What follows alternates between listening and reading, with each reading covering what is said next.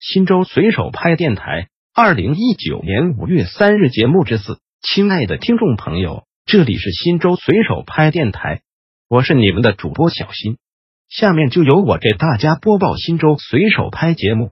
您也可以关注新州随手拍微信公众号 pp 零三四零零零，或者进入新州随手拍官网 www 点零三四零零零点 gov 点 cn 反映问题，互动交流。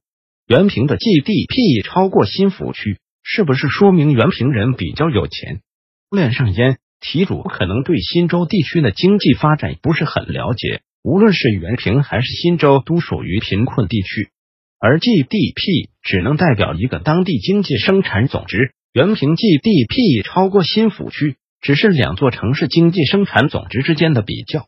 比如北京的 GDP 再高，照样也有穷人。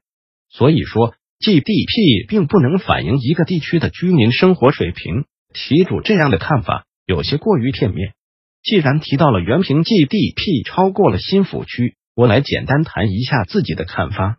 原平是由新州管辖的一座县级市，但是交通环境和经济发展并不比新州差多少。原平境内拥有很多重工业基地，比如铝厂、煤矿等，但是。新府区的支柱产业相对来说却并不是很多，这也是为什么原平去年的 GDP 能够超越新府区的原因。其实，两地的经济生产总值相差并不大。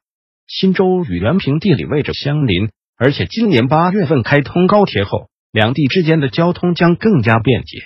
因此，新定远同城化也在持续推进会当中。只有两地协同战线，才能获得更好的成绩。新州随手拍电台，本条节目已播送完毕，感谢您的收听，再见。